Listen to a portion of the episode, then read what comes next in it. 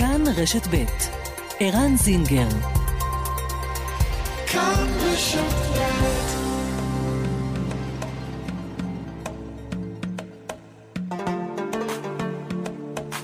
מרחבת, מגזין לעניינים ערביים בארץ ובעולם, עם ערן זינגר.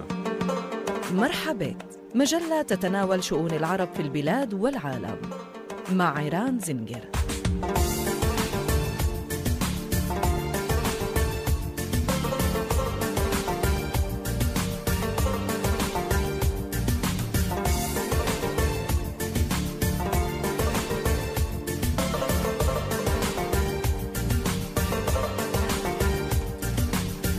שש דקות וחצי אחרי השעה שתיים, שלום לכם מאזינות ומאזינים, מרחבה, כאן רשת ב', מרחבת.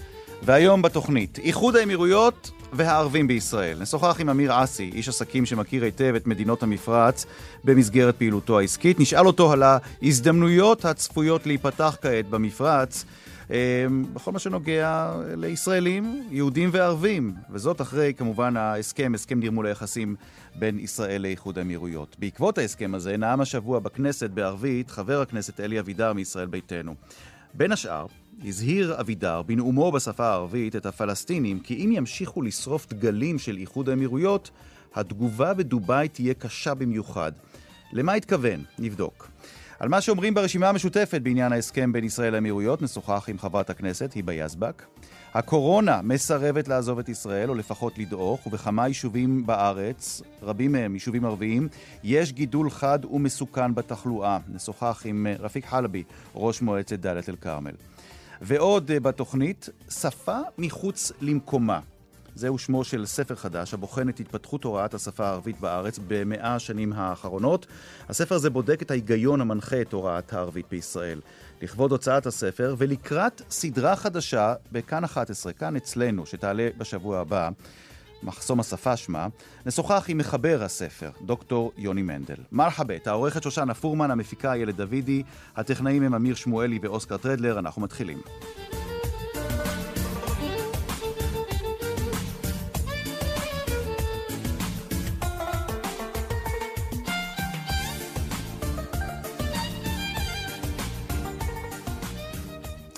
אל המרואיין הראשון שלנו. שלום לאמיר עסי.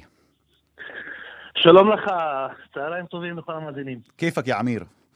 אלחמדולillah ורחמתולlah וברקתו. שול עכבר, ואתה יודע מה, בעיקר צריך לשאול אותך אמ, איפה אתה נמצא, כי אתה הרי כל הזמן על הקו, נכון? בין ישראל למפרץ.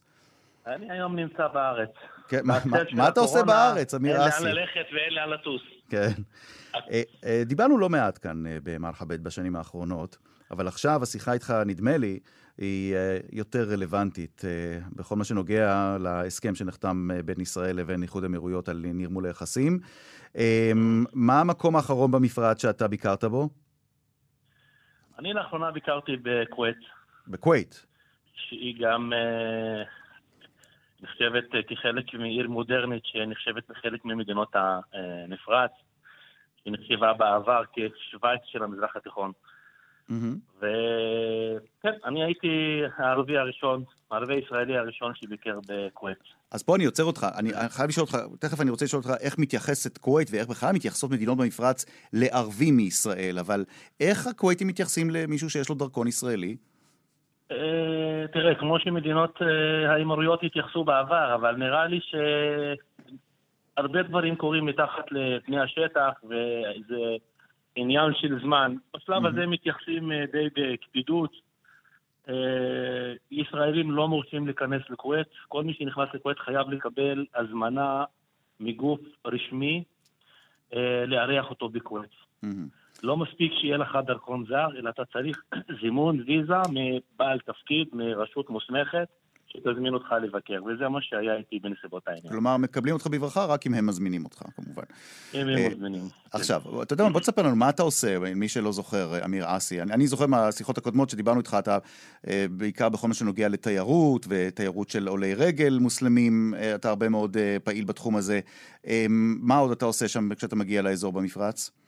אני פעיל הרבה בתחום העסקי, בניסיון לפתח עסקים בין היתר עם מדינות המפרץ. אני ביקרתי לא מעט בדובאי.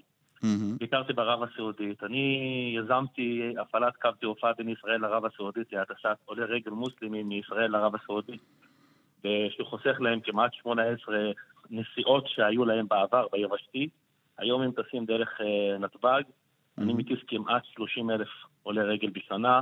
טוב, עכשיו זה בטח לא 2004. אקטואלי בגלל הקורונה, נכון? כרגע הכל מוקפא. היום כן, היום הכל עומד בגלל הקורונה, הקורונה עצרה את כל העולם. אז Mhm. יש לי ניסיון, אה, בוא נגיד, בעולם הזה של התעופה והיחסים. Mhm. אה, אני עובד אה, עם אה, מדינות המפרץ. אה, יש לי שותף עסקי מדובאי בחלק מהעסקים שלי, מכיר את המטריה. אה, אני חושב שמדובר באירוע היסטורי, מרגש, מדהים. מה הם יודעים הצדדים עליכם? החליטו באיזושהי דרך לצאת מהארון אמיר, אה, של היחסים, כן. זה, בוא נדבר באמת עליהם ועל היחס אה, אל המיעוט הערבי בישראל. מה יודעים עליכם בכלל במפרץ? מה, אה, כשאתה בפעם הראשונה נחתת, אם זה בדובאי או במקום אחר שם באזור המפרץ, וראו שיש לך מצד אחד דרכון ישראלי ואתה אזרח ישראלי, מצד שני דיברת ערבית, אה, יעני בלערבי, איך אומרים?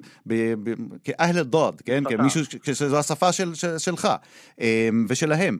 איך מתייחסים לערבים? מה יודעים בכלל על, הערבים בישראל, שם במפרץ? אה, מר- מרבית מדינות אה, ערב, הייתי אומר, בין היתר גם מדינות המפרץ, לא יודעים או לא מכירים בקיומם של ערבים בישראל. לא מכירים דבר כזה שנקרא בוא רק. תשפר את המיקום שלך עם הטלפון, כי אתה קצת נעלם לי. בוא עכשיו... כן, אני חוזר. אוקיי, אני אתה אומר שמרבית ש- המפרץ לא מכירים בכלל אה, את הערבים בישראל. לא מכירים שיש דבר כזה שנקרא ערבי בישראל. מבחינתם אתה מחזיק בדרכון ישראלי, אתה ישראלי לכל דבר ועניין. מהמם. וכאן אתה צריך כל פעם להסביר מי אתה, איפה אתה, בלה בלה בלה, מה הקשר שלך, אה, לתת דוגמה של הערבים שנמצאים בארצות הברית, שנקראים אה, ערבי אמריקה או ערבי ישראל, איזה דמויות בולטות יש לנו בערבי ישראל שהם כן מכירים. כן. תמיד צריך לתת את ההסבר. איזה הזה. דוגמאות אתה נותן כשהם רוצים להכיר, כשהם רוצים לדעת מי אתה? איזה דוגמאות אתה לא, נותן? הם מכירים לא מעט דמויות כמו מחמוד דרוויש, שהוא אה, במקור ערבי ישראלי. הם מכירים את הדמות של שייח' ראאד סאלח, הם מכירים את הדמות של אה, עזמי בשארה, חבר הכנסת לשעבר שנמצא שם. יש. כל מיני דמויות שבולטות, ש... כשאתה נותן את הדוגמאות האלה, אז נופל להם אסימון מאיזה כיוון אתה בא. אני אגיד לך למה אני שואל. כי... אמ, השאלה היא, אם, אם, אם ערבי מישראל, ערבי אזרח ישראל, מגיע למפרץ ומזדהה כפלסטיני, אני מניח שהיחס אליו כפלסטיני שונה אם הוא יציג את עצמו רק כישראלי. אני טועה? אה, לא בטוח. תסביר. תלוי. ב- לפעמים אתה מוצא את עצמך בסיטואציה, או בצל של היחסים, ומה שאנחנו רואים עכשיו ברשתות החברתיות, יש כבר אה, די, אה, זה עבר את גבול הטעם הטוב. תסביר לי. ערבי ישראל יודעים, 100 אנשים זה 100 דעות, כן? זה בדיוק ככה. 100 אנשים זה 100 דעות. אחד יציג את עצמו ככה, ואחד יציג את עצמו ככה. תלוי בטיב היחסים. אם אתה נמצא בטורקיה, בטורקיה יש לה עדה לפלסטיני, אז אתה אומר, אני ערבי אה, פלסטיני, ערבי ישראלי, ערבי פלסטיני שחי בישראל. אם אתה נמצא בירדן, מרבית הירדנים הם אה, אזרחים פלסטינים, אז אתה משתמש ב... ב, ב לזהות את עצמך בזהות שלך כפלסטיני, כקורבן פלסטיני, ואתה לא תסכן את עצמך, ואתה לא יודע מול, מול, מול מי אתה עומד שאתה Mm. יכול להתבטא, או שאתה יכול מעניין. לסכן את הביטחון של עצמך. אוקיי. ועכשיו אני... ואני אני, חושב אני שבדובאי זה שונה, בדובאי כן, כן. אתה יכול להציג את עצמך כישראלי, כי בדובאי, אני אגיד לך, בדובאי כמעט ואין שילוט בערבית ברחובות. בדובאי היא עיר מודרנית, אה, אה, הייתי אומר, היא עיר אה, מפוארת, שרוב האנשים בה, מעל 80% מהאנשים שחיים בתוך דובאי הם בעלי אזרחות זרה. יש שם עושר בלתי נתפס, זה לאס וגאס של המפרץ הפרסי. אבל, אבל, מותר, אבל יש קזינו? למה אתה אומר לאס וגאס? יש שם קזינו גם ב- בדובאי? אה, יש שם גם, ויש שם מועדוני לילה, ויש שם אמ, אמ, אמ, המגדל הכי גבוה בעולם, והקניון הכי גדול בעולם, והמזריקה הכי גדולה בעולם, וכן הלאה וכן הלאה. הם מנסים לעשות הכל, נעשה בענק, בקפידה להיות הכי יפה. Mm. מה שמאפיין את המקום, שאתה מרגיש שם הרגשת ביטחון ובטחה. אתה יכול להסתובב, אתה יכול לדבר באיזה שפה שאתה רוצה, אף אחד לא... לא ישאל אותך, אף אחד לא... ממש, הכל נראה כזה שונה לגמרי. מהמם.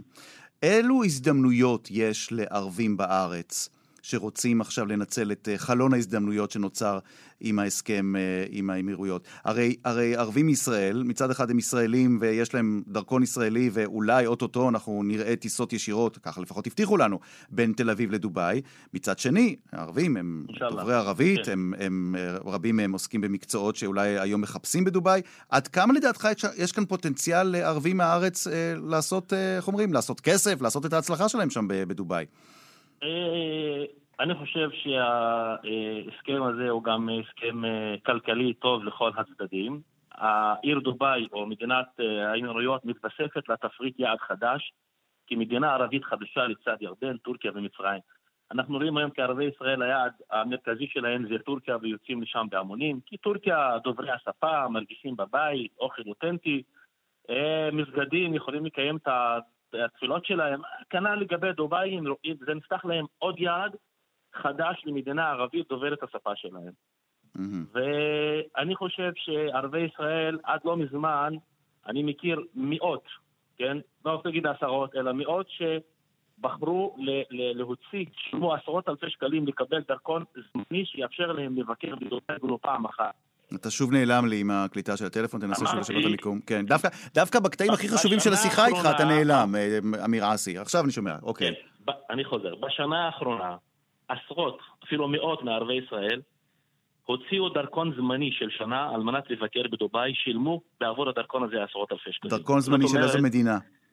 של אה, הרשות הפלסטינית בנסיבות העניין. Mm-hmm. קיבלו דרכון זמני לשנה, ודרך הדרכון הזה ביקרו בדובאי לא מעט אנשים mm-hmm. ששילמו עשרות אלפי שקלים בגין הדרכון הזה לכל מיני מאכערים. כלומר, מה שאתה... להבין... כן, תמשיך, בבקשה. מה שאני בא להגיד לך, שהרבה דעות רווחות היום, אחרי הסכם השלום, שזה נפל כרעם ביום בהיר, יש דעות שבעד ויש דעות שנגד. אני מבין לליבם של ערבי ישראל שכן, כולנו מזדהים עם הסוגיה הפלסטינית. בסופו של יום, כולם יעלו למטוס. בסופו של יום, שלום זה תמיד טוב לכל העמים ולכל הצדדים. כלומר, כל מי ששרפו דגלים בשטחי הרשות, מי ששרפו דגלי האמירויות בשטחי הרשות, וההודעה שהוציא המופתי בירושלים, המופתי של אל-אקצא, שאמר שאסור לתושבי האמירויות לבוא להתפלל באל-אקצא, זה מסוכן כי זה יכול לפגוע בכל הסיכוי של אה, ערבים שרוצים לבוא, ערבים מהמפרץ שרוצים לבוא לישראל, או של ערבים מישראל שרוצים לצאת לשם לדובאי, נכון? אני לא רוצה לדבר פוליטיקה, אבל אני אתייחס ברשותך. אז, אז תעשה את זה בעדינות, כן. הזה, מבחינת האירוע הזה, זה היה סטירת לחי מצלצלת לפלסטינים. מבחינת הפלסטינים, זה היה תקיעת סכין בגב.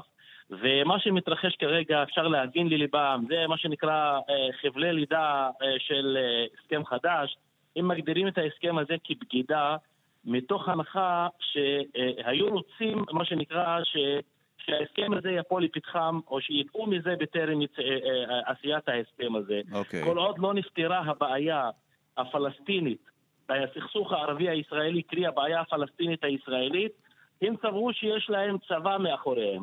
אבל אנחנו נהיה אמיתיים, נהיה עם רגליים על הקרקע. עם טורקיה קיים הסכם שלום, נעשים הסכם מסחר די גדולים במאות אה, אה, מיליוני דולרים. הטורקים מגיעים להתפלל במסגד אל-אקצא בטיסות בהמונים. אה, יש הסכם שלום עם, אה, עם אה, טורקיה, יש הסכם שלום עם ירדן, וקדמנו הסכם שלום עם מצרים. אוקיי. מתווסף לתפריט עוד הסכם, ואני הבנתי. חושב, ואני, ואני חושב שישנם עוד מדינות שיצטרפו לרכבת מה, השלום. כן, מה ההימור שלך? מי המדינה הבאה שהולכת לפתוח את השערים שלה, או לפחות, אני, איך אומרים, לא לצאת מהארון ולהכריז שהיא בקשר עם ישראל? אני פה לא מנתח, אבל מדברים על סודאן, מדברים על בחריין, מדברים על קטאר שבעבר היה לה יחסים גם עם ישראל והיה okay. אוקיי. שם נציגות. מדברים על אומן, מדברים על ערב הסעודית, כל המדינות האלה, גם בצל של האירועים, אתה יודע, כולם רצים אחרי ה... בסופו של יום יוצאים, יש יחסים, מה שנקרא, מאחורי הקלעים, אוקיי. שמתקיימים בכל המדינות האלה. אמיר אסי, אני רוצה לשאול אותך לסיום. אני רוצה לשאול אותך לסיום. יש המון כן. בדיחות ברשת, נכון? על ה... ברגע שהודיעו, זה היה ממש לפני שבוע, כשה... אימראטים, שבאיחוד האמירויות הודיעו שהם מנרמלים את הקשרים עם ישראל, ואו-טו-טו יגיעו לכאן כל מיני שייחים עשירים במכוניות יוקרתיות. וינחתו כאן, ונכון, אתה עד לתגובות שיש ברשת על, על מה יקרה כאן? אני עד, אני צפיתי. הרבה פה בארץ חולמים ומפנטזים לעשות את הסופה שלהם במגדל חליפה, בבורג' חליפה בדובאי, או, ב, או בבורג' אל-ערד, שזה.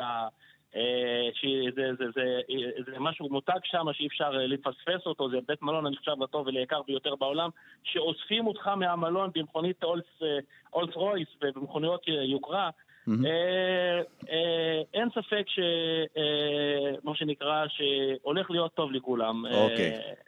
טוב, זה פשוט, אני פשוט ראיתי את אחת הבדיחות. אני צופה, כן. כן, אני צופה, כפי שאני גם קורא ברשת בדובאי. אה, הולך להיות מעניין, יש הרבה רצון אה, כאן בארץ לבקר בדובאי, וכמובן אוקיי. לעשות גם תיירות. זה יהיה מעניין. אה, אמיר אסי, איש עסקים מישראל, שעושה עסקים שונים באזור המפרץ, ועכשיו הוא יכול להרגיש חופשי יותר לדבר על זה ולספר על זה. אמיר, תודה רבה. תודה לכם, שיהיה סופה שניים בדובאי בקרוב. אמן. היבה יזבק, שלום לך. שלום, שלום. חברת הכנסת היבה יזבק, הרשימה המשותפת בל"ד. אגב, איך את, אה, לפני שנדבר על התגובה הרשמית של הרשימה המשותפת, אה, את היית פעם במקום הזה, במפרץ? לא, אף פעם. לא? שום דבר? לא, אף פעם. לא, אוקיי. אף פעם. אוקיי.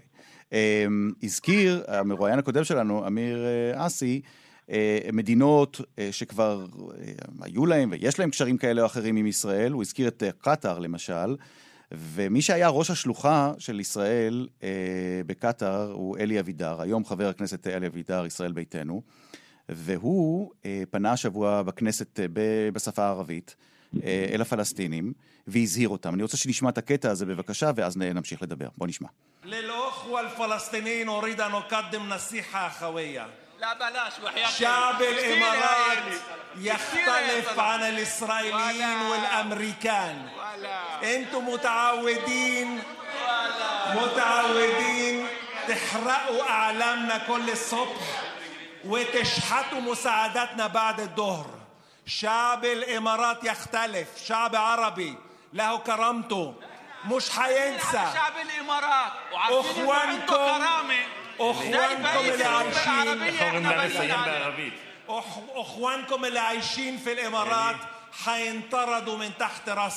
טוב, הקטע הזה מצריך אה, תרגום. אה, כאמור, אלה דברים שנשא בשפה הערבית, אגב, בלעג מצרי, חבר הכנסת אה, אלי אבידר השבוע בכנסת, והוא אמר, יש לי עצה, עצה, איך הוא אמר? אפילו ידידותית לפלסטינים. לא כדאי לכם לנהוג באמירויות כמו שאתם נוהגים בישראל ובאמריקה. אה, כמו שאתם רגילים בבוקר, ככה הוא אומר, לשרוף את הדגלים שלנו, ואחרי הצהריים לבוא ולבקש מאיתנו נדבות. זה לא יעבוד עם מדינת האמירויות. האמירויות היא מדינה עם כבוד ערבי, מדינה ערבית עם כבוד, ואם אתם, הפלסטינים, תעצבנו אותה, היא תגרום לכך שאלפי משפחות פלסטיניות יגורשו מאיחוד האמירויות. מה את אומרת על הדברים? את היית ב- ב- בכנסת כשהוא אמר את הדברים, נכון? כן, כן, בטח. הייתי, כן. מה. תגובתך?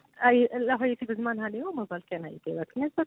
תקשיב, מה שאמר אה, חבר הכנסת אבידר, גם אם הוא אמר את זה בערבית, אבל הוא אחרי הכל משקף את המנטליות. הוא אומר את זה גם בערבית, גם בעברית. בעצם זה שהוא גם עכשיו פונה בערבית לציבור הערבי ולחברה הערבית ולאומה הערבית אפילו, הוא, הוא, זה, זה רק מדגיש עד כמה יש לו עליונות ועד כמה יש לו ראייה גזענית, שהוא עכשיו חושב שהוא יכול לבוא וללמד את הפלסטינים ואת הערבים איך הם צריכים להתנהל, איך הם צריכים להתנהג. זה כמובן אנחנו, זה לא מקובל, אבל זה מראה, זה מראה ומשקף מנטליות כללית, לא רק של אבידר, של הרבה פוליטיקאים אה, אה, כאן בתוך הכנסת ובמדינה. אחרי הכל אנחנו מדברים על הסכם שהוא הסכם שכל הערבים נגדו. כי הם נגד... כל הערבים, אני שמעתי דווקא במפרץ תגובות אה, נגד. חיוביות מאוד להסכם הזה השבוע. אולי לא כל המדינות אנחנו- מוכנות לומר את זה בצורה לא. אה, לגמרי אה, אה, פומבית עד כדי תקשיב, חידוש או אני- נרמול הקשרים עם ישראל, אבל יש תגובות א', חיוביות, א', לא? א', א', א', אנחנו צריכים להבדיל בין שני דברים. אתה צריך להבדיל בין Mm. העם, העם, אוקיי? ולבין ההנהגה. וה- את אומרת שהמשטרים. המשטרים מברכים, אבל העמים הערביים הם יוצאים נגד זה כי הם מזדהים עם פלסטינים? חלק, חלק מהמשטרים הם כן בירכו, אבל חלק גדול הם או שהם לא הגיבו או שהם יצאו נגד, אבל זה לא מה שמעניין. מה שמעניין זה שמה ההסכם הזה הוא הסכם בא לחזק את, ה, את מדינת ישראל, בא לחזק את הכיבוש הישראלי. ככה אנחנו קוראים את זה. Mm. למה אני אומרת את זה? כי מבחינתנו, אם נתניהו ואם מדינת ישראל יודעת לעשות שלום עם, אה, עם כל מיני אה, מדינות באזור, אז למה היא תוקעת מהלך של שלום צודק עם הפלסטינים, ולמה היא תוקעת אה, הקמת ריבונות ו, ומדינה פלסטינית אוקיי, okay, התשובה הזאת, המסר ברור. התשוב, אני, אני, מבין, אני מבין את העמדה שלך. אני, אני אבל רוצה להתקדם הלאה. את, אה, אה, חברת הכנסת יזבק, אה, אומרת, מביאה כאן עמדה שהיא מייצגת בצורה מאוד ברורה את העמדה של הפלסטינים, בכל מה שנוגע למה שאת טוענת, הניסיון של ישראל לעקוף את הדרך לפתור את המשבר הישראלי-פלסטיני, סיום הכיבוש אה, אה, ודברים אחרים, אה, והיא עושה את זה באמצעות אה, בריתות עם מדינות אחרות שמוכנות עכשיו ללכת עם ישראל הלאה ולהניח כן, בצד את העניין הפלסטיני. אבל מעבר, אבל חברת הכנסת יזבק, מעבר להיותך מי שמייצגת את האינטרס הפלסטיני, את גם אזרחית ערבייה בישראל. ואומר לנו אמיר אסי, ואומרים לנו אחרים, זה או זו הזדמנות חסרת תקדים גם לאזרחים ערבים כאן בארץ. זה יכול לעשות שינוי של ממש. ויותר מזה, שמענו את, את אלי אבידר, אם הפלסטינים, ההנהגה הפלסטינית, אני לא מדבר, ב, אני מדבר נגיד על רמאללה, תמשיך לעורר את זעמם של האמירתים, אלפי משפחות פלסטיניות יגורשו משם. האם הרשימה המשותפת שומרת עכשיו על שתיקה ולא אומרת את כל מה שאת אומרת לי עכשיו, רק כדי למנוע מצב כזה של פגיעה בפלסטינים? א', הרשימה המשותפת, כל המרכיבים של הרשימה המשותפת התבטאו בעניין, ואנחנו כולם, יש לנו את העמדה בעניין, והיו גלויות דעת של כל המרכיבים של הרשימה המשותפת. אז א', זה, זוהי okay. אוקיי. עמדה קולקטיבית של כלל המרכיבים ברשימה המשותפת. מה לגבי ערבים בארץ שרוצים לנסוע למפרץ ואומרים, הנה זו הזדמנות, זה לא רק היהודים, גם ערבים יוכלו לנסוע לשם. אני חושבת, תקשיב, אני, אני רוצה להגיד לך עכשיו משהו באמת. אני חושבת שזה קצת, אנחנו, רוצים, אנחנו קצת מזלזלים באינטליגנציה של הערבים בארץ, כשאנחנו חושבים שהם מתלהבים מההסכם הזה, כי הם רוצים לנסוע לעשות המפרץ. למה, למה, מזלזלים באינטליגנציה? אגב, אנחנו לא אומרים את זה רק על ערבים, גם על יהודים רוצים לנסוע. אני, אגיד לך למה, כי אני לא חושבת שהערבי בתוך המדינה עכשיו רק ישב וחיכה להסכם כזה כדי שהוא ייסע לדובאי. זה לא, זה לא לב העניין.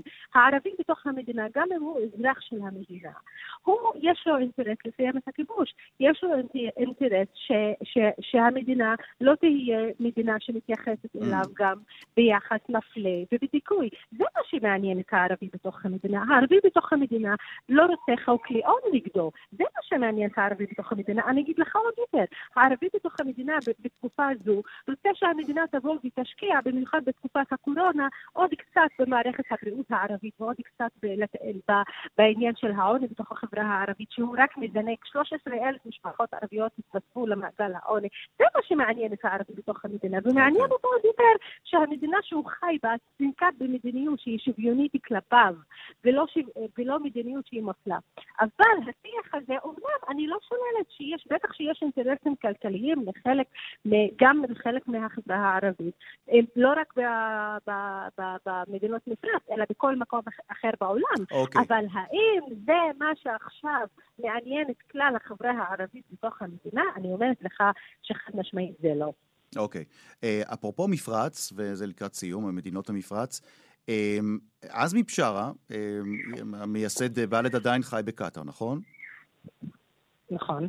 אה, הוא, אתם בקשר איתו, חברי בל"ד? אתם, מישהו, הוא עדיין חלק פעיל מהמפלגה, או שכבר רק אה, פה ושם אומר את דעתו, אבל לא, לא מעבר לזה?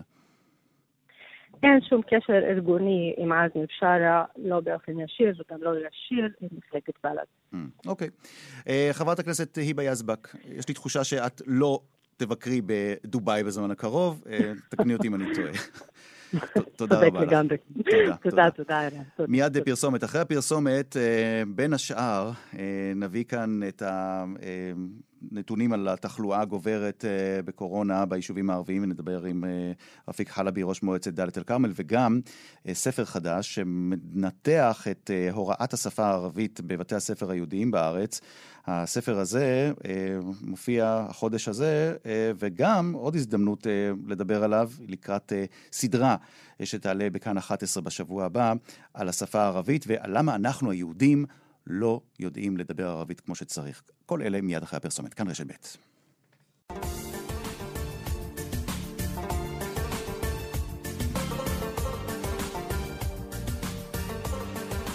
שלוש דקות אחרי שתיים וחצי, כאן רשת ב' מרחבה, תודה שאתם איתנו. שלום לאליעז כהן. שלום, שלום אירן, מרחבה. מרחבה, מרחבת, אליעז כהן אה, משורר, פעיל שלום מתנועת ארץ לכולם, חבר קיבוץ אה, כפר עציון, ואתה בעקבות ההסכם, הנרמול וביטול הסיפוח, או דחיית הסיפוח, תלוי את מי שואלים, פרסמת בפייסבוק את הדברים הבאים, אני רק מצטט חלק. לי ברור שהוואקום הזה, לאחר מותו הרשמי של הסיפוח, במרכאות אתה כותב, משיב את האחריות לכתפיים המשותפות שלנו, ישראלים ופלסטינים. הגיע הזמן להכיר בכך. אף אחד לא ילך מכאן, אף אחד לא ייעלם. שני העמים קשורים בזיקות עמוקות למרחבי הארץ כולה, מהים לירדן, וגם מפוזרים ומעורבבים בה. זה לא ילך בהפרדה, זה מוכרח להיות בשותפות. Uh, עד כמה אתה מאמין באמת שאפשר לדבר על שותפות uh, לאור ה... נאמר, המטען שנדמה שלא נעלם בינינו לבין הפלסטינים. לא נעלם, אני לא רק מאמין בזה, אני חי את זה, אני פועל את זה, ואני לא לבד לשמחתי, אני מדבר מתוך ניסיון של לפחות שמונה השנים האחרונות שבהם אנחנו הקמנו וייסדנו את התנועה הזאת והצבנו יחד את השפה שלה ואת התודעה ואת העקרונות שלה, הכל uh, זמין באתר שלנו, ארץ לכולם. ובמהלך השנים נפגשנו עשרות אלפי ישראלים ופלסטינים, כלומר לא השארנו את זה כיוזמה, אלא פעלנו כתנועה, כגרפרות, שפועלת 100, 100 קהילות מלמטה למעלה, ונפגשת עם כל מי שבאמצע, כולל uh, מנהיגים, משפיענים, uh, אתה יודע, אקדמאים, וכולם כולם גם חברים בתוך התנועה הזאת, ותנועה באמת מגוונת, כי, כי אתה יודע, אתה מדבר כרגע עם מישהו שהיה uh, בחזיתות ההפגנות נגד הסכמי אוסלו והקואליציה המעניינת והמובנת שלנו. אז כשאתה מדבר עם השכנים, אגב, גם ממך נבקש טיפה לשפר את המיקום שלך עם הטלפון, כי יש הרבה הפרעות בקו. אה, גם כשאתה כן. מדבר עם השכנים הפלסטינים שלך, מה הם אומרים לך, ועד כמה אתה מאמין שמה שהם אומרים באמת מייצג את אה, הלך הרוחות לא, עכשיו הרחוב הפלסטיני? לא, השותפים הפלסטינים שלנו, וזה חשוב שאתה שואל, כי התנועה שלנו היא לא כמו נגיד יוזמת ג'נבה שהתחילה בכל תרועה רמה עם שותפים פלסטינים, ואחר כך נשארה על הנייר. התנועה שלנו היא תנועת שטח, ופעילים ושותפים בה הרבה מאוד אוקיי. פלסטינים. ומה אומרים? אני מדבר על פלסטינים אזרחי ישראל וגם פלסטינים, מה שנקרא 67, mm. בגדה, מה שאני מכנה יהודה ושומרון. ומה אומרים הפלסטינים מ-67? אנחנו עוברים ביחד בשמונה השנים הללו תקופות מאוד מאוד קשות, כן? כלומר, אה, לא לעשות סקירה מהירה, לא נגמור עם זה, אבל כמובן בקיץ 2014, לפני שש שנים, אה, אה, את מבצע שובו אחים פה, ואחר כך צוק איתן. ואחר כך התחיל מה שאנחנו מכנים תנועה, אינתיפאדת הסכינים וה, והדרישות, שהם יודעים שבאמת הם היו אקטים של ייאוש, ואין רגע דל, כן, כמובן כל השנים האחרונות, הפגנות ימי השישי בעזה, העברת השגרירות האמריקאית למזרח ירושלים, אה, תוכנית טראמפ, כל הדברים הללו. אה, אה, השותפות שלנו לא רק ששורדת, אלא היא גם מתחזקת. אבל עכשיו, עכשיו. יש משהו חדש שקורה, נכון? עכשיו יש איזושהי תחושה שהנה בנימין נתניהו, שהבטיח שהוא מסוגל להפוך את המשוואה. במקום mm-hmm. לעשות שלום עם הפלסטינים ואז עם מדינות ערב, הוא אמר, אני כן. אוכיח לכם, והוא כנראה הוכיח, כן. שאני קודם אני... יכול לעשות שלום עם המרחב כן. הערבי, וזה יאלץ את הפלסטינים לעשות שלום איתנו. עד נכון. כמה האנשים הפלסטינים, השותפים הפלסטינים למגעים שלך איתם, כן? לשוט... השכנים שלך, אליעז כן. כהן, עד כמה הם מאמינים שזה באמת מה שיכול לשנות את היחס של הפלסטינים אלינו ואת שלנו אליהם? לא, אז, אז התחושה גם שלהם וגם שלנו, השותפים הישראלים ב, ביוזמה, ש, שמדובר בסוג של הסחת דעת. כלומר, עוד, עוד, זה נכון ש, שנתניהו מנסה ליצור כאן איזשהו אפקט דומינו, אבל אפקט דומינו הזה נבלם. תראה מה קורה בזירה הסודנית, כן, אותו פקיד שהצהיר ואחר כך פוטר. פוטר ובכה. אה, כן. תראה מה קורה אצל, ה, אצל הסעודים. אה, כלומר, בוא, בוא נהיה זהירים. אני לא חושב שבאמת נתניהו הצליח להפוך את המשוואה. זה נכון שחלק גדול מהשותפים שלנו, ושוב, אני, אני, אני נמצא גם במעורבות של יוזמות שטח כאן באזור מגוריי בגוש עציון, הר חברון, בית לחם עד הר חברון, אבל גם ביוזמה הגדולה של ארץ לכולם. ו, ואני שומע את זה מהרבה מאוד שותפים, ההכרה הזו, ההכרה הזו ש, שגם אצלם היא, היא חשובה. Mm-hmm. כי הרבה, בעצם המדיניות הפלסטינית הרשמית, אה, בכמעט 15 השנים האחרונות, הייתה להשליך את יהבם על הקהילה הבינלאומית. Mm-hmm. ובשנים האחרונות הם מבינים שהם לא יקבלו את זה לא מהקהילה הבינלאומית, ולאחרונה גם לא מה... מהקהילה של הליגה הערבית, של מדינות ערב, של היוזמה הסעודית. אבל זה שהם מבינים שזה לא יקרה, זה עדיין לא משנה את היחס שלהם אלינו, ואת, היח... ואת את מה שאתה מכנה באופן אה, עמוק. ארץ לכולנו, ארץ של כולנו, נכון? זה משנה באופן עמוק, זה מה שאני רוצה לומר. כלומר, אגב, אנחנו מדברים איתם, ושאלתי אותם השבוע, הייתה לנו מפגש ככה דחוף השבוע בעקבות התמורות, אז שאלתי אותם, אתם לא מתנחמים בזה שלפחות אה, אה, הסיפור ירד מעל הפרק? אז הם אמרו לא, כי אתם שולטים בכל הפרמטרים, ומחר בבוקר כן תחליטו שיהיה סיפוח, כן? אז אנחנו יודעים שזה לא יהיה. כלומר, okay. אני, אוקיי. אני בניתוח שלי מבין, ו- וראינו את זה בהצהרות של טראמפ, וגם בין השורות אצל דיוויד פרידמן, okay. אוקיי. ואפילו אצל נתניהו, לא יהיה סיפוח. עכשיו, מה כן יהיה? אה, במקום כל בקצרה. הזמן לשלול, אנחנו מציעים, אנחנו זה אומר ישראלים ופלסטינים חשובים, מקורבים, אני מדבר איתך על מנכ"לים לשעבר, על גנרלים לשעבר, וגם על אנשים שנמצאים מאוד מאוד קרוב לשכתו של אבו מאזן, והוא גם מודע לחזון ולתוכנית שלנו. החזון הוא באמת, כמו שתהית, כן, כן, שותפות, לא סתם שותפות. הכרה, אותה הכרה בזיקות העמוקות של בני שני העמים בכל מרחבי הארץ. אוקיי. בין הירדן לים. אבל, אבל אליעז כהן, בשביל שותפות צריך שותף, ובשביל שותף... המודל של השותפות שאותו אנחנו מתאים... אבל בשביל שותפות צריך שותף, ולכל הפחות... אליעז, שותפות מצריכה כן, שותף. כן. והשותף, הדבר המינימלי שהשותף צריך זה לפחות להסכים איתך שאפשר לחיות כאן בשותפות, ואני לא בטוח ברור, שבצד הזה, כמו גם בצד אה? שלנו, יש מי שמאמין בזה. שני הצדדים הלכו מאוד אחורה. אה, אי אפשר להטיל את האחריות רק על צד אחד. לא, שני לא, הצדדים לא, לא רואים את הדברים לא, בצורה כזאת. אני לא מטיל רק את האחריות רק על צד אחד, אנחנו מדברים באמת על שינוי תודעתי עמוק אוקיי. של הכרה הדדית שמוכרחה להיות כאן. תשמע, כל, כל מי, ש, כל מי שעיניו בראשו, ואתה מכיר, אתה דובר ערבית, אנחנו יודעים שבעצם למרות מאה שנות הדמים, אף אחד לא הצליח להכריע את השני. אף אחד לא הצליח לגרש את השני נכון. מהארץ. וכולנו כאן בשביל להישאר. כן. אה, אתה זוכר את הסיסמה של אנחנו כאן והם שם? כן. אין דבר כזה. אנחנו אוקיי. כאן והם כאן, וכדי לכבד את המציאות הזאת, אנחנו מציעים לא משהו משיחי, לא משהו אוטופי, אלא משהו שבעצם יוצר ריפריימינג לעובדות הקיימות בשטח. טוב, אנחנו חייבים לסיים כאן, אבל זה לא מה שלא נדבר. אבל נרחיב בהזדמנות. כן, נרחיב בהזדמנות. אתה יודע מה, אני חושב שאנחנו צריכים לדבר עוד כמה שבועות, אולי עוד כמה חודשים, אליעז כהן, כדי לראות אם התובנות האלה שלך הן באמת אה, באות לידי ביטוי בשטח, במציאות הפוליטית שלנו כאן. נבדוק. אליעז כהן, משורר אה, פעיל שלום מתנועת ארץ לכולם, חבר קיבוץ כפר עציון. תודה רבה לך. תודה, ערן, תודה רבה. ומכפר עציון אל הכרמל, הכפרים הדרוזים בכרמל, רפיק חלבי, שלום לך, מרחבה. אהלן, מרחבתין. כיפאק? אלחמדוללה. רפיק חלבי, ראש המועצה המקומית דאלית אל-כרמל. אה, אתה, אה, או היישוב שלך, סומן כאחד היישובים הנקיים, אם לא הירוקים ביותר, בגל הראשון של הקורונה, אבל עכשיו, מה לעשות, גם אליכם זה הגיע, נכון? נכון. קודם כל, אנחנו בגל הראשון היינו באפס נדבקים.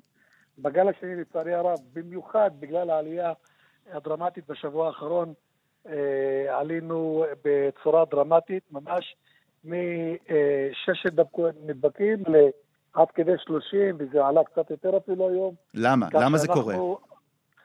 זה קורה לדעתי סיבה עיקרית, קודם כל אנחנו כפר תיירות, באים כאן הרבה אנשים. דבר שני, אנשים נפגשים עם אנשים ממקומות אחרים, אבל הסיבה העיקרית, וגם לפי התחקירים שלנו, זה החתונות. והחתונות זאת המכה הגדולה ביותר לקורונה. אנשים לא רוצים להבין את העניין הזה. זה לא שיש לך בעיה עם מוסד הנישואים, נכון? לא, לא. חסר לי, אתה רוצה שאני אסתמך את כל הצעירים? בסדר, תמשיך, כן. חסר לי, אני בעד שיתחתנו ויפרו, ערבו ויענו. אוקיי, צחקנו. חס וחלילה, אנחנו לא רוצים לפגוע בנישואים, לא של היהודים, לא של הדרוזים ולא של האחרים. כן, תמשיך. נכון. באחת המסיבות, אה, באחת המסיבות כאן, עשרה צעירים נדבקו. אה, כל החתונות כאן הפכו להיות מלכודת של קורונה. אבל תגיד לי, איך זה קורה? איך, בסדר, זה, זה שאנשים מגיעים לחתונות ולהתקהלויות, תשמע, זה קורה, אנחנו גם רואים את זה באוכלוסיות, אם זה מוסלמיות, אוכלוסיות יהודיות, אבל אני שואל על, על ה-why, על המודעות. אנשים לא יודעים איפה הם חיים, אנשים לא רואים מה קורה סביבם כבר חודשים. זאת שאלה מצוינת. אתה יודע מה, זה נע, יש כאן שלוש קבוצות. קבוצה אחת בכלל לא מאמינה שיש קורונה, שזאת קונספירציה. מואמרה, מואמרה, נכון? קשירת קשר. מואמרה, כן. אחרים אומרים לך, תראה, עד עכשיו לא מת אף אחד בכפר, אז מה, מה, זה, אז אנשים נדבקים, שפעת. וגם, תראה, הרי מי שבא לחתונה עם מקאפ, היא לא תשים מסכה, כן? זה לא נעים כאילו. כאילו, כאילו המסכה היא, היא, היא משהו, אה, אה, לא מביש, אבל לא נעים כזה. אתה מבין? והקבוצה השלישית לוקחת את זה ממש בשיא הרצינות. אני אומר לך, דיברתי עם גמזו, פרופסור גמזו, עם Mm. גרוטו, דיברתי עם איימן סייף, הפרויקטור של, של המגזר הערבי. Mm. כולם מסכימים איתי שאנחנו חייבים להוציא את החתונות מיד מתוך הבתים והחצרות הצרים אה, ל- מהרחובות. זה בדיוק הסיפור. ברגע שסגרו את, את האולמות, את כל המתחמים של השמחות, אנשים התחילו לעשות אירועים בבתים, אם זה הלוויות או חתונות, אבל בתוך חצרות הבתים, שלפעמים כוללים מאות ואלפי אה, משתתפים, נכון? נכון, נכון, לכן אני אומר לך, אה, אני הולך עם, עם הבעלי אה, גני האירועים, עם כל הכוח. בשבוע הבא אני אקח על עצמי אחריות שאסור לי לקחת אותה, אפילו אם אני עובר על החוק. אני רוצה שאנשים יחתנו בגני אירועים. לא יכול להיות שאנשים יושבים שם, קושרים לי את זה עם אומן, עם אה, בתי כנסת, עם אירועים אחרים. מה זה השטויות האלה? אנחנו צריכים אה, למזער ככל האפשר את ההידבקויות. וההידבקויות בבתים זה אסון. זה אסון, אנשים לא מבינים את זה. זה אסון, חברים, אני אומר לכם. Mm-hmm. בוא תגיד, רוצה בוא, תקרא, תביא את המסר שלך עכשיו גם לציבור שלך ובכלל לציבור הכללי בכל מה שנוגע לצורך להישמר. אני, קודם כל, דבר שאני כל יום, כל ערב, יש לי פוסט, לא רק פוסט כתוב, אני מדבר עם האוכלוסייה. אני דורש מהם קצת צניעות. אתה אמרת וואי, אז אני אומר לך, עודת אל-וואי, כמו שאמר תופיק אל-חכים, חזרה לשפיות. אפשר לחתן ילד בלי להזמין 600 בני אדם, וגם לא 500. אפשר לחתן ילד או ילדה, בן או בת, אפשר לחתן אותם עם, 30, עם 100 מוזמנים. אפשר לעשות את זה בקפסולות, אפשר לחלק את זה לכמה ימים. לא צריך, גם את הזאפה הזאת, שעושים טקס תספורת, לא צריכים ב-300 נשים וגברים שעומדים ביחד צמודים אחד בשני. כל הדברים האלה, גם את הדקות אפשר להפסיק עם הדברים האלה. לכן אני פונה לתושבים של דאלית אל-כרמל ושל כל המגזר הלא יהודי ולכל היהודים, לכל עם ישראל. אני אומר, הקורונה היא מחלה, היא מגיפה קשה, כואבת. אני דיברתי אתמול, שמע, שוחחתי, אני משוחח עם כל אלה שנדבקו בקורונה. אישה אחת, קרובת משפחה, היא בכתה בטלפון, אמרה לי איזה סבל נוראי זה. אנשים אחרים אמרו שאיבדו את חוש הריח ואת חוש אה, אה, אה, הטעם. אנשים אחרים פשוט מדברים על חולשה איומה. ולכן אני פונה אליכם, חברים, אני מאחל לכולכם, לכולנו, שנשאר בריאים, אבל אין ערובה. אנא, אנא, אנא, אנא, בבקשה מכם, קצת וعي, קצת המסר הזה. חשוב מאוד, חשוב מאוד שאמרת את זה. רפיק חלבי, ראש מועצת דאלית אל-כרמל, תודה רבה, ושניפגש רק בשמחות, אבל בשמחות שמותר להתכנס בהן על פי החוק ועל פי התקנות של הקורונה, אה, ועל פי ההנחיות שנועדו למנוע את התפשטות המחלה. תודה רבה לך, תודה חלבי. תודה רבה. תכף פרסומת, ואחרי הפרסומת, כמובטח, הספר אה, חדש אה, על אה, הוראת השפה הערבית, מעמדה של השפה הערבית בקרב היהודים, וזאת כמובן לקראת הסדרה שתעלה כאן, אצלנו, בכאן 11 בשבוע הבא. זה קורה כאמור מיד אחרי הפרסומת. כאן רשת ב'.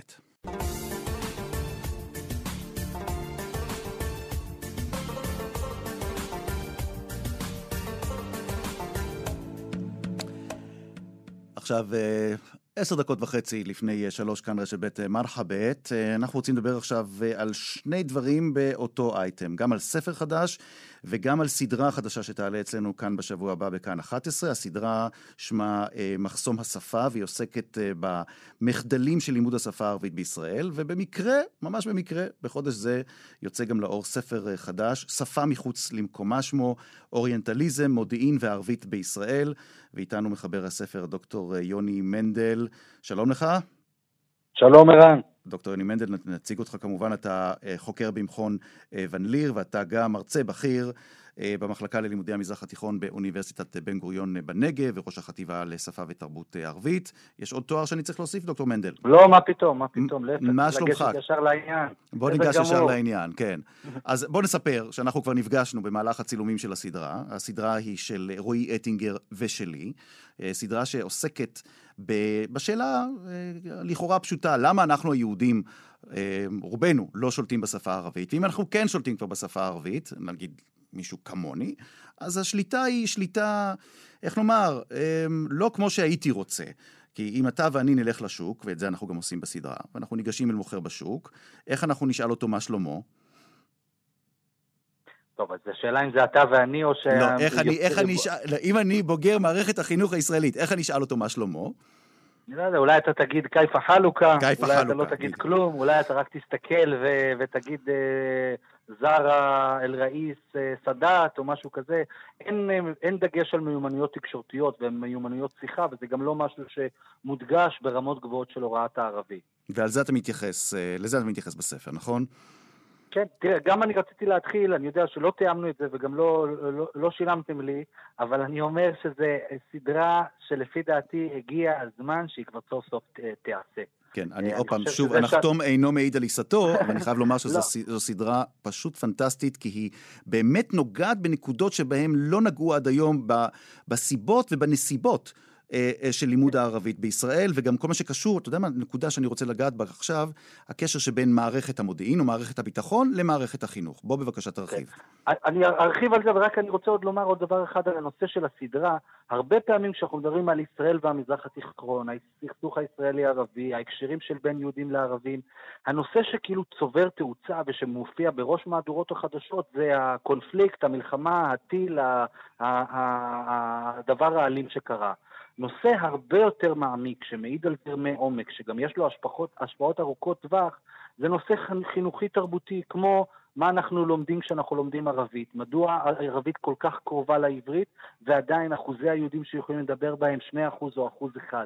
ואני חושב שזה שהחלטתם לשים במרכז את השאלה הזאת של ערבית, ולהקדיש לזה סדרה, ופרק, ועוד פרק, ועוד פרק, ועוד פרק, זה באמת שאפו גדול לך, לאורי אטינגר, למי שמקבל את ההחלטות בערוץ, כי זה לא מובן מאליו, זה מסוג הדברים שהרבה פעמים אה, ככה נדחקים לסוף, מדברים עליהם אולי איזה שתי דקות, אומרים בסדר, נו, מה זה משנה, משרד החינוך. בוא תרבות, אולי, בוא ערבית." ננסח את זה לא, בצורה, בוא ננסח את זה בצורה יותר ו- ברורה. הערבית שאנחנו היהודים יודעים מבתי הספר, היא כל כך גרועה, שבמקרה הטוב אנחנו מסוגלים, חלקנו, אולי חלק קטן מאיתנו, מסוגל לקרוא, או אחרי הלימודים כמובן, אחרי אה, אה, סיום הלימודים והבגרויות, מסוגלים עדיין לשלוט בה ברמה של קריאה וכתיבה, אבל בכל מה שנוגע לתקשורת עם השכנים שלנו, כלום, נכון? כן. תראה, לכן גם קראתי לספר שפה מחוץ למקומה, הרי השפה הערבית נמצאת בארץ מחוץ למקומה בכמה וכמה רמות. נדבר גם על המודיעין, אבל אני מתחיל ברמה הפדגוגית. מעין העתקה של גישה מאוד קלאסית, מאוד פילולוגית, של הוראת שפה שכביכול היא מתה, כמו לטינית או כמו יוונית התקווה או כמו אכדית, ודרכה ללמד את השפה הערבית. היינו מלמדים את הערבית בעברית במקום ללמד אותה כשפה חיה, כי היא חיה והיא נמצאת כאן בינינו. אחר כך אוקיי. גם לגבי ההקשרים החברתיים והתרבותיים, המוטיבציה, היינו מצפים למצוא מוטיבציה אה, אינטגרטיבית, היינו מוטיבציה השתלבותית. במקום זה קורה ההפך, ואני אגע בנושא של מודיעין, הספר גם ממש מתאר ומפרק את מה שהתרחש כאן מ-1940 בערך, או 1935, כשאז מתחיל הקשר הזה, ועד אה, המאה ה-21, מהמם. שבהם הצ- הצ- הצבא ושחקנים ביטחוניים מקבלים חלק טבעי בתוך המערך הזה של דיון על השפה הערבית. אוקיי. החלק הטבעי הזה הוא כל כך אה, זועק לשמיים, כי הוא בא והוא כל הזמן שם, לעומת שחקנים אחרים שלא נמצאים שם. דוקטור מנדל, אני רוצה ל- ערבים, ל- מורים להתקדם. ערבים, אה, כותבי ספרי לימוד ערבים. אני רוצה אבל ברשותך, אני רוצה אבל ברשותך. להתקדם, אני רוצה להתקדם. בגלל הזמן, וגם כי אני לא רוצה שיותר מדי נספר מה יש בסדרה, כי היא, הצורה שבה בדקנו וחקרנו את זה, חלק איתך, חלק בלעדיך, היא מרתקת. בוא נדבר על, ממש בקצרה על פתרונות. מה אתה מציע? זה, שהערב, זה שאנחנו לא יודעים ערבית, זה כנראה כולנו יודעים. אבל מה אתה מציע לגבי איך אפשר לפתור את המציאות הלשונית כאן בכל מה שנוגע לשפה הערבית בישראל? ראשית, אני חושב שלא צריך לקחת את המצב הקיים, או את התוכניות הקיימות, בתור נקודת התחלה. כי הרבה פעמים מה שעושים, לוקחים את, את ההתחלה, או את המצב הקיים, חמש יחידות ערבית, אנחנו יודעים איך לומדים, יודעים מה המטרות, ואז מוסיפים עוד איזו יחידה בכיתה ה', מוסיפים עוד איזו יחידה בכיתה ו', מחליטים לעשות עוד איזשהו, להוריד יחידה. אני חושב שצריך לחשוב על התחום הזה מחדש, וצריך גם לזכור שקרו המון שינויים מ-1948 ועד היום, גם ברמה הפדגוגית, ולכן צריך לדבר, אחד, על מיומנויות תקשורתיות. צריך לזכור שמי שמלמד את השפה הערבית צריך גם להיות קשור בשפה הערבית ברמה התרבותית. ואם הייתי אומר סינית או איטלקית, אז הייתי אומר באמת קשה למצוא סינים ואיטלקים כאן בארץ. אבל בנושא של ערבית, אנחנו יודעים שמי שיכול לקחת את הנושא הזה קדימה, זה מורות ומורים ערבים, חוקרות וחוקרים ערבים, שיקחו חלק טבעי ומרכזי בשדה הזה של איך צריך ללמד ערבית. המורות והמורים שמלמדים את השפה, הם יכולים להיות יהודים, הם יכולים להיות ערבים, הם צריכים לשלוט בשפה הזאת ברמה של יכולת לדבר ויכולת לקרוא, וגם להיות קשורים בשפה הזאת. היינו רוצים שהמורות והמורים שמלמדים ערבית, יותר מסינית ואיטלקית, בגלל ההקשרים החברתיים והתרבותיים והאזוריים שלהם, גם יהיו אנשים שפותחים עיתון בערבית בלי קשר לשיעור הערבית, ושפותחים אתר אינטרנט ומסתכלים על זה, ושיש להם גם ספר בערבית ליד המיטה לאותו מורה או מורה. העניין הוא שלפי דעתי כדי לשנות צריך אחד לשנות את ה... צורת החשיבה על השפה הערבית, ודבר שני כמובן גם לשנות את דרך הוראת הערבית, את okay. אוקיי. המטרות שלה. אנחנו צריכים לדבר על מה המיומנויות של התלמידים שמסיימים חמש יחידות ערבית, ולא מה הידע שלהם. ואני חושב שעל מיומנויות כמעט ולא מדברים, וזו גישה מאוד מיושנת. ועל זה אנחנו נדבר בסדרה. גם בסדרה וגם בספר שלך, שפה מחוץ למקומה, דוקטור יוני מנדל. תודה, הלוואי שהרבה יקראו את הספר ועוד יותר יצפו בסדרה, לפי דעתי זה חשוב כן, עד מאוד. אנחנו גם מקווים מאוד. תודה רבה לך. וברגע אפשר כבר לשמוע את לירון עמרם מבצע את גלבי. תזכורת לימים שבהם יהודים דיברו ערבית, גם זה מופיע בסדרה שלנו, תעלה בשבוע הבא בכאן 11. עד כאן מרחבת להיום, תודה רבה ל... שושנה פורמן, לאיילת דוידי, לאמיר שמואלי, לאוסקר טרדלר, אני רן זינגר. נתראה בשבוע הבא, נשתמע בשבוע הבא. אילה לקרא.